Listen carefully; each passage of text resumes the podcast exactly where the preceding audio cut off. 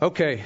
Uh, Elyse Fitzpatrick, some of you know who she is. She's a pretty popular author now and writer and speaker and Christian counselor. She teamed up with a guy named Dennis Johnson, who's a seminary professor and a homiletics teacher and a theologian. And they put a book together. They wrote a book together called Counsel from the Cross.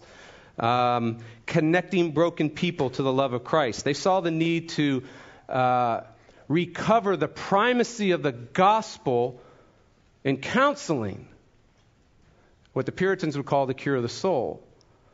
Um, they saw, they articulate it, they give a plan for it. Uh, well, in the book, they mention a case study of a guy named Jack. Jack went to college, then to seminary, met his future wife at seminary, got married, graduated from seminary, landed a full time ministry job as a pastor, and served for years in the pastorate. And as he served years in the pastor, as time marched on in the ministry, he grew more and more discouraged and more and more disappointed. Uh, now, Jack understood deep truth, and you know what I mean by deep truth. That's code for he was reformed. Right?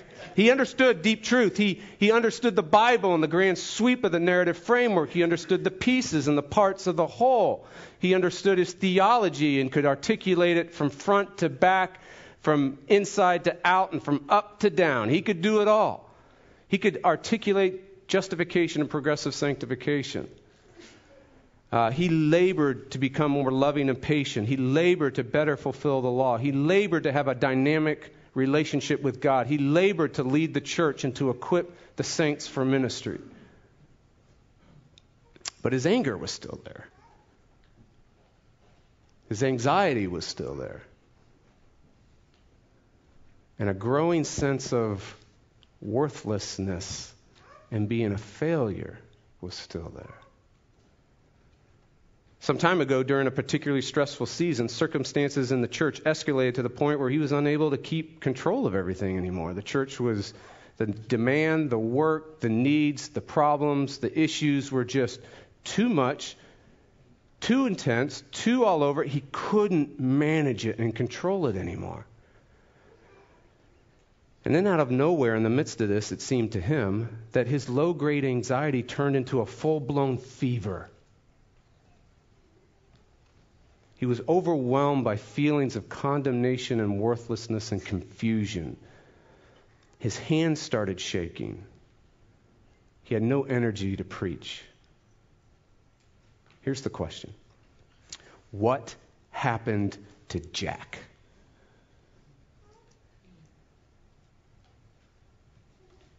Answer Jesus is about ready to tell us. And it's not as complicated and mysterious as you might think. In fact, what happened to Jack, according to Jesus, is as common as the winter cold. So, what we are about to do is we are about to see a passage where Jesus gives us the base or the bottom of all our life choices. Why do we do what we do? He's about ready to tell us. Why do I feel so deeply the things I feel? He's about ready to give you the base and the bottom of them all. Are you excited? Man, I am. Please stand for the hearing of God's word.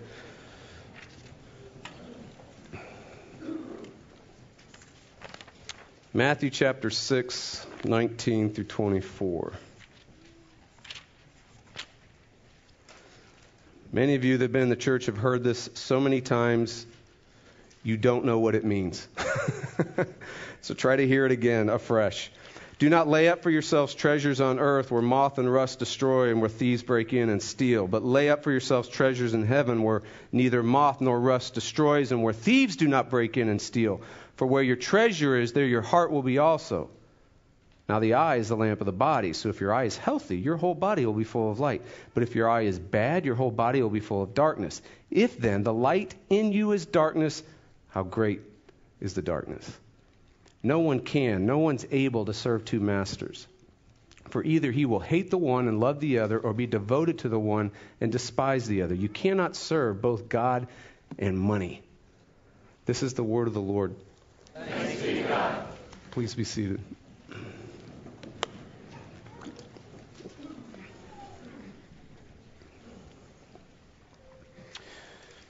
Oh Lord, we acknowledge very clearly two things. One, that the riches that are found in your word are unfathomable, uh, beyond uh, no bottom, and beyond reach unless you give them to us. Unless you open our eyes and make them clear to us. And unless you make them real to our hearts. And so, O oh Holy Spirit, would you demonstrate that kind of power? And we ask this in Jesus' name. Amen. Okay, this is our final look at money in the gospel. So you can tell your missing church friends it's safe to come back to church next week, okay? I see some people that are not here. Names will not be mentioned. Bring them next week. Tell them it's over. This is our last look at money in the gospel, and it's going to be a little different than what we've done in the, the first, first three. You might recall that we started with the Old Testament, and we started with that Italian prophet that I'm now stuck saying his name. His name is Malachi, not Malachi, just for future reference. Uh, but he talked about the power of money, and he talked about how money can become our temple. And what's fascinating about money and a temple is you always give to your temple. Easily. No one has to twist your arm.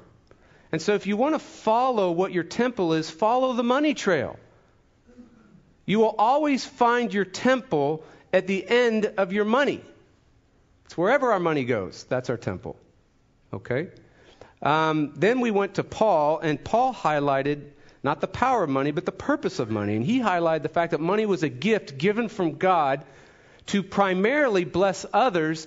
It's not a source of personal trust to overspend on ourselves. That was his point.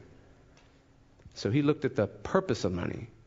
Malachi, the power of money. Jesus last week, the. Let me look at my notes. the point of money. It's okay, Nisha, you can laugh. The point of money. And what's the point of money? The issue with money and with giving, it's all about worship, not amount. And that's what we looked at that poor widow, remember? Well, today we're going to take a step back from money and consider the person behind the money. The person who handles money. The person that uses and relates to money. Okay? So that's what we're going to do. So I'm going to co opt a phrase from some political hack group I, I know of. I'm not saying they're a hack group, I'm just saying that it's a phrase from that part of the world. All right. The co op, the phrase is this money doesn't kill people, people kill people. That's the co op phrase. In other words, we could say it this way romance doesn't kill people, people kill romance. All right. Facebook doesn't kill people, people kill Facebook. Um, so we could say, in other words, money doesn't beg or ask or plead to be our temple, to be our worship, to be our significance, to be our security, and to be our happiness. Money doesn't plead to be that for us. We do. Money isn't stingy. Money isn't grouchy. Money isn't controlling. Money isn't um, anxious. Money isn't inherently worrisome. We are. We do. Right? Okay, so today Jesus is going to give us an x ray, better yet, an MRI of the human soul. And he's going to show us why we do what we do. What's at the bottom of all our life choices? He's going to show us why we feel deeply what we feel deeply about. He's going to give us the bottom or the base of all our emotional structure. He's going to tell us why money can become more than money to us. And it's not because money does it, we do it. Okay? Are you ready? Here's how the text works. It's really simple to see. The structure is very, very easy. There are two treasures, two eyes, two masters, all picturing, all pointing to the same thing. So Jesus' point is being illustrated in two treasures and two kinds of eyes and two kinds of masters. And the point is this embrace the inescapability of your dependency. What Jesus is doing is he's marshaling all these common pictures in the ancient Near Eastern world and our world, and he's marshaling them together to put forward one point. point, and he's going to say, embrace this. Embrace the inescapability of your dependency, because that is the gravitational pull. That is the current of the cosmos. And if you don't embrace it and you try to go against the gravity of the cosmos, it will destroy you. You can't do it. So we have to have a treasure, he says in the first picture. The second picture, he says, Look, you have to see the world. You have to interpret the world. You have to try to make sense of the world. You have to. You have to spin off belief systems about your life and the world. It's inescapably so you have to do that. And you have to serve a master. You have to. The issue with these three pictures is not the action of laying up treasures, not the action of spinning off beliefs and making sense of your world, not the action of serving a master. Jesus is not saying, stop laying up treasures, stop interpreting your world, stop serving your masters. He's saying, don't lay up treasures there, lay them up over here. Don't look at your world this way. Look at your world this way. Don't serve this master. Serve this magnificent one. Okay? One cultural critic, well, we could say, why? Why is this the case? Why? Because of the inescapability of dependency. We are made of the stuff of dependency. The immaterial blood and the, the immaterial person, which is the soul, the material person, which is the body and the brain, the blood that runs through those veins is a DNA of dependency. One cultural critic put it this way man must have a God. To not lay up treasures, to not interpret your world, to not serve a master, is to stop being human.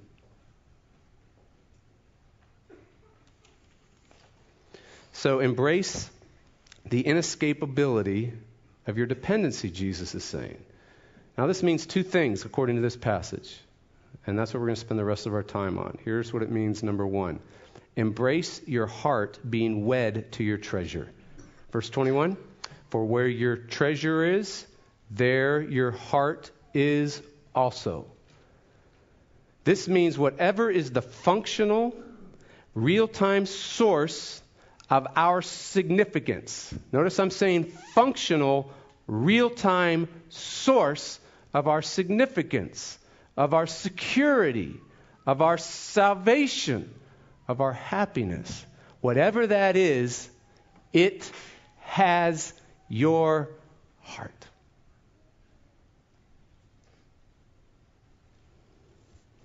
It has your heart's deepest hopes.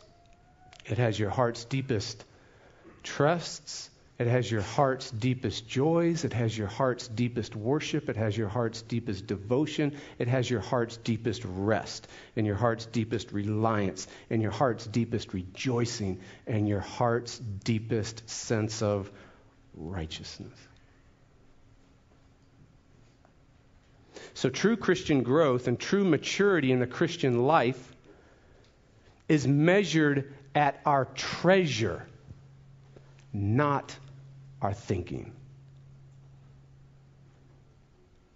So, this is a little difficult for folks like us because we like to think. We love to think. And please hear me thinking is good. right?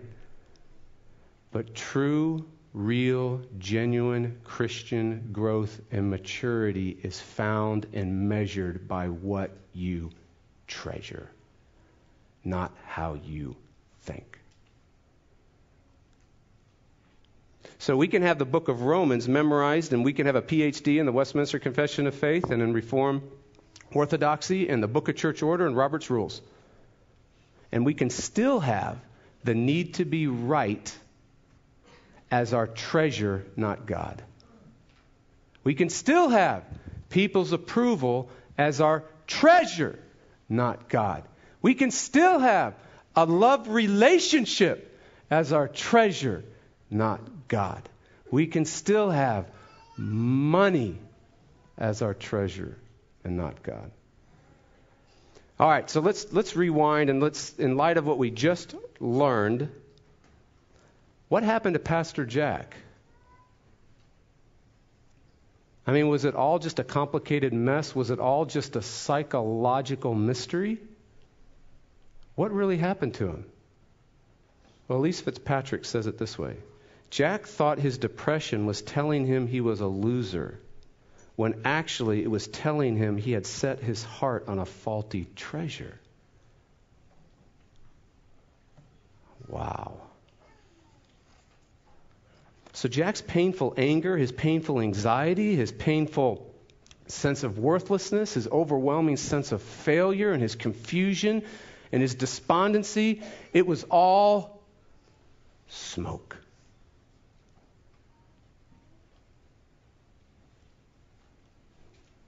You could go home today and grab, you know, make yourself a peanut butter and jelly sandwich and go over to your clicker and get all excited and click and wait for the game to come on and no game.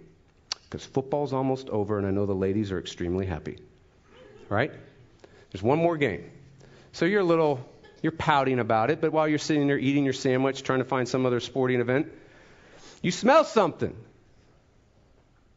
And you see smoke, and you smell smoke. Now, you could do this. You could go over to the window and on the, the windows in the house and bring in some fans and get the fans to try to blow it around, but eventually eventually it's going to fill the house. Eventually, it's going to start suffocating you. Eventually, it might just take you down.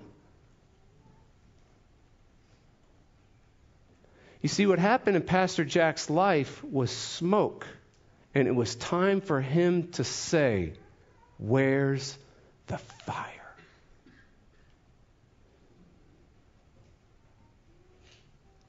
Where is my faulty treasure? For where your treasure is, there your heart is also. Look at verse 19. Moths, moths, which represents natural calamities, right? Painful, stressful circumstances, moths uh, rust, which represents the wearing of time, thieves, which represents the threatening actions of people. These things were threatening Jack's treasure. And because they were threatening Jack's treasure, they were tearing his heart to pieces. So, what was Jack's faulty treasure? Well, since Elyse Fitzpatrick was his counselor, I'll let her tell you, but I'm going to give some editorial comments in the midst of it. Here's what she says Pastor Jack was locked in the grip of both the desire to approve of himself and the desire that others would approve of him. Now, when circumstances in his church escalated to the point that he was unable to keep everything under control, in other words, he was no longer to keep control of the demands, the the issues, the, everything that's going on. He could not no longer do it. So he could no longer keep control of his approval, his self approval. He could no longer keep control of the approval of others. It was out of control when that happened. And he couldn't suppress his feelings of self loathing and worthlessness. So everything's out of control, and meanwhile, he can't suppress his feelings of worthlessness and being a failure. Why? Because he's not meeting his standards of self approval. He's not meeting his standards of other people's approval. So he's feeling unworthy, worthless, right? Because of that, he fell into depression, confusion, and hopelessness. So, what I'm about to say may sound crazy, especially to those who really feel it. So, those of you that don't feel this way, you don't understand. But those of us that do and have and will, this might sound crazy to you. Painful emotions are a gift from God.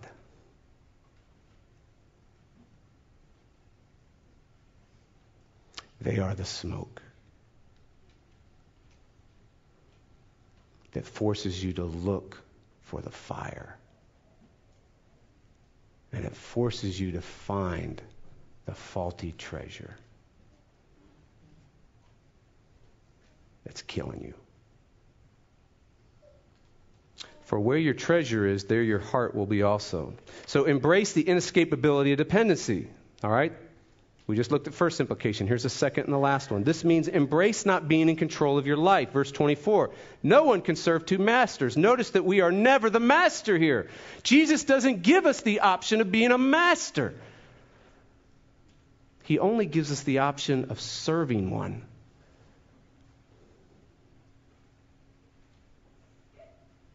We're never the master in this verse. We're always the servant. The master controls our lives. The master's what we're devoted to. The master's what we love. The master's what we serve. The master's what we must have in order for life to have meaning and value, and I can be okay in the world.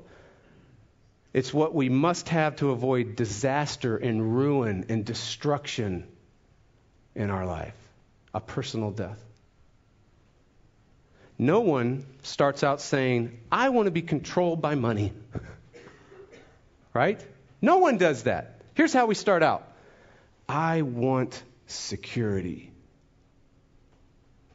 Money, can you give me security? No one starts out and says, you know what? I want to be controlled by Jethro's approval. No, we start out by saying, if I have Jethro's approval, I'll be accepted and loved. I'll be okay. No one starts out wanting to be controlled by internet pornography, um, a career, a body image, ice cream, right? But it happens.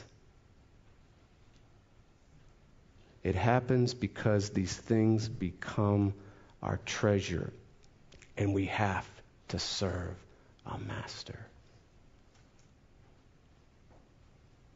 It happens because they take God's place. Now, there's another angle to this implication of embracing not being in control of your life. Did y'all catch it? And it goes to this it goes like this. But why would I ever want God to control my life? you see that angle here? Okay. Who says God's better than romance? Who says God's better than internet pornography? Who says this? I think, you know, I think the other things are actually more fun. Who says, God, why would I ever want God to be in control of my life instead of my accomplishments and my achievement, instead of my career, instead of the things that really make me happy, instead of the things that give me a real sense of value and worth? That's a fair question. And you know what? Jesus probably got that question in his sermon here. Here's the first quick answer because none of those things are God.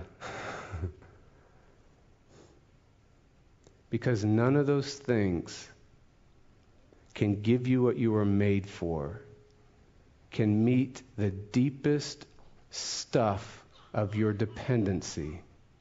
You were made to be dependent on God. And these things can't carry the weight, the glory, the beauty, the wonder, the pleasure of Godhood. I can't do it. Second quick answer because they are all horrible masters.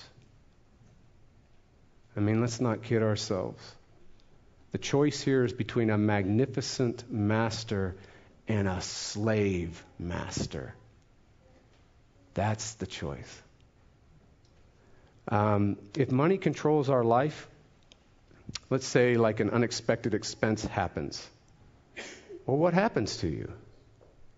You get that pit in your stomach. You might not see it at first, but you get that little acid reflux. Right? Just a slight jump in the blood pressure. Uh, and then it turns into anger. And then the anger turns and looks for someone to blame. And if you're married, you know who that is. Right? If money controls our life, in other words, if money now determines our view of interpreting the world and how we handle money, so now we're at the eye metaphor, how we handle money, how we see money, if money controls our life, our view of money, our eye towards money, we think it's the right view. It's the right view in the marriage. It's the right view in the home. It's the right view at church. It's the right view at your job. It's the right view in the community. Of course, it's the right view. And anyone else's view is inferior to your view. And of course, this doesn't create any sort of conflict whatsoever in any of those areas. If money controls our life, will it make us better people? Will it make us more loving and patient? Will it make us more sacrificing and servant? Will it make us less self absorbed? the answer is no, because they're horrible masters. These things can be great gifts because that's what they're meant to be good gifts, but they are horrible masters. Moth, rust, thieves destroy money and romance and friendships and careers and achievements and talents. And if your heart is wed to it, you.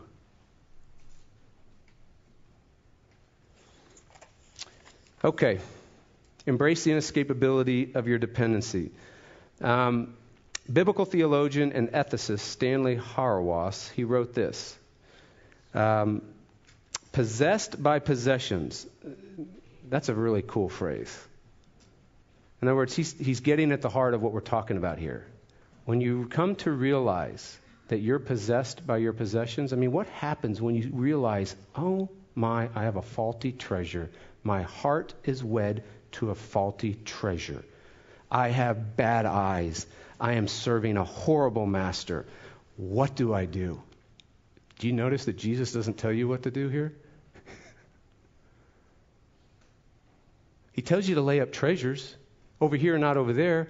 Well, the, the, the quick thing we're all asking is, well, how do you do that, Jesus?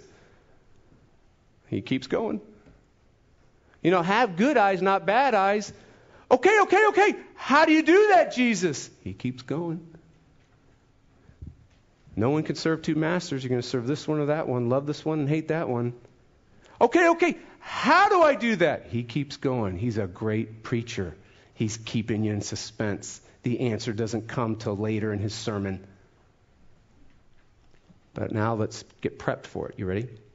Possessed by possessions, we discover that we cannot will our way free of our possessions. In other words, what he's saying is when you come to that realization that you are possessed by your possessions, or possessed by romance, or possessed by internet pornography, or possessed by whatever, your career, possessed by ice cream, whatever it is, when you come to realize that, he says you begin to realize you can't dispossess yourself of it.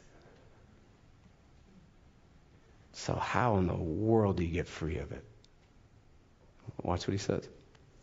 But if we can be freed, our attention may be grasped by that which is so true, so beautiful, we discover we've been dispossessed of it. To seek first the righteousness of the kingdom of God is to discover that for which we seek is given, not achieved. In other words, translated here, you got to translate some of these guys.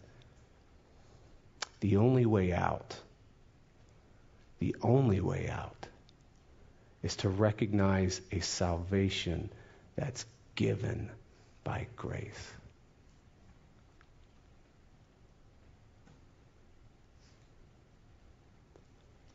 You'll be stuck in merit and earning and performance The answer comes in Jesus' sermon, so let's get to it. It goes like this Here's the answer. Here's the more powerful beauty. Here's the more true truth. Here's the more bountiful fullness. Here's the more breathtaking, you put a word in. Seek first the kingdom of God and his righteousness. And some of you, I gotta, I gotta kill it right now because you're immediately running to your, you see, seek first the kingdom of God and, and his righteousness. You're thinking your righteousness of getting better and better. You're thinking of moral, ethical, seek first moral, ethical realities of righteousness. And I want you to see, know his righteousness. Jesus is telling us seek first his kingdom and his, his righteousness, not your own. In other words, only the better kingdom, the kingdom of God that comes by grace, not a kingdom that comes by your efforts to secure your significance, your happiness, your security, your sense of control, your sense of power, of trying to go against the inescapability of dependency. Only that better kingdom and only the most precious commodity in the cosmos, which is His righteousness for those who don't have any, which is His righteousness sealing you, His righteousness covering you, His righteousness justifying you who are not righteous. That, this alone,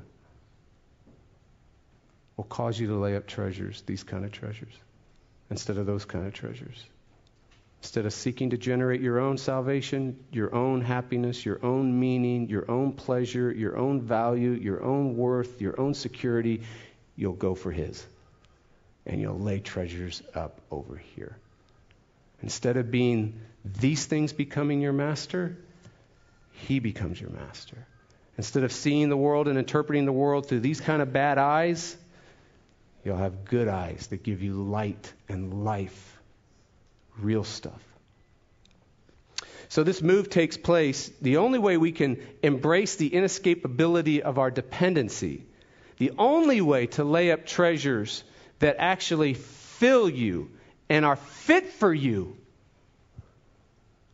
the only way to possess heavenly, um, healthy eyes, lenses to interpret and see the world, the only way to serve the true master and not horrible masters. Here's the key you will do this when you realize that you are his treasure. Then you'll lay up everything for that.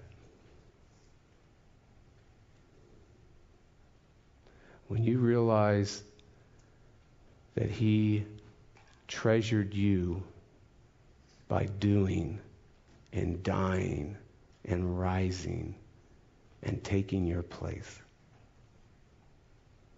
When that kind of treasuring gets in, you lay up.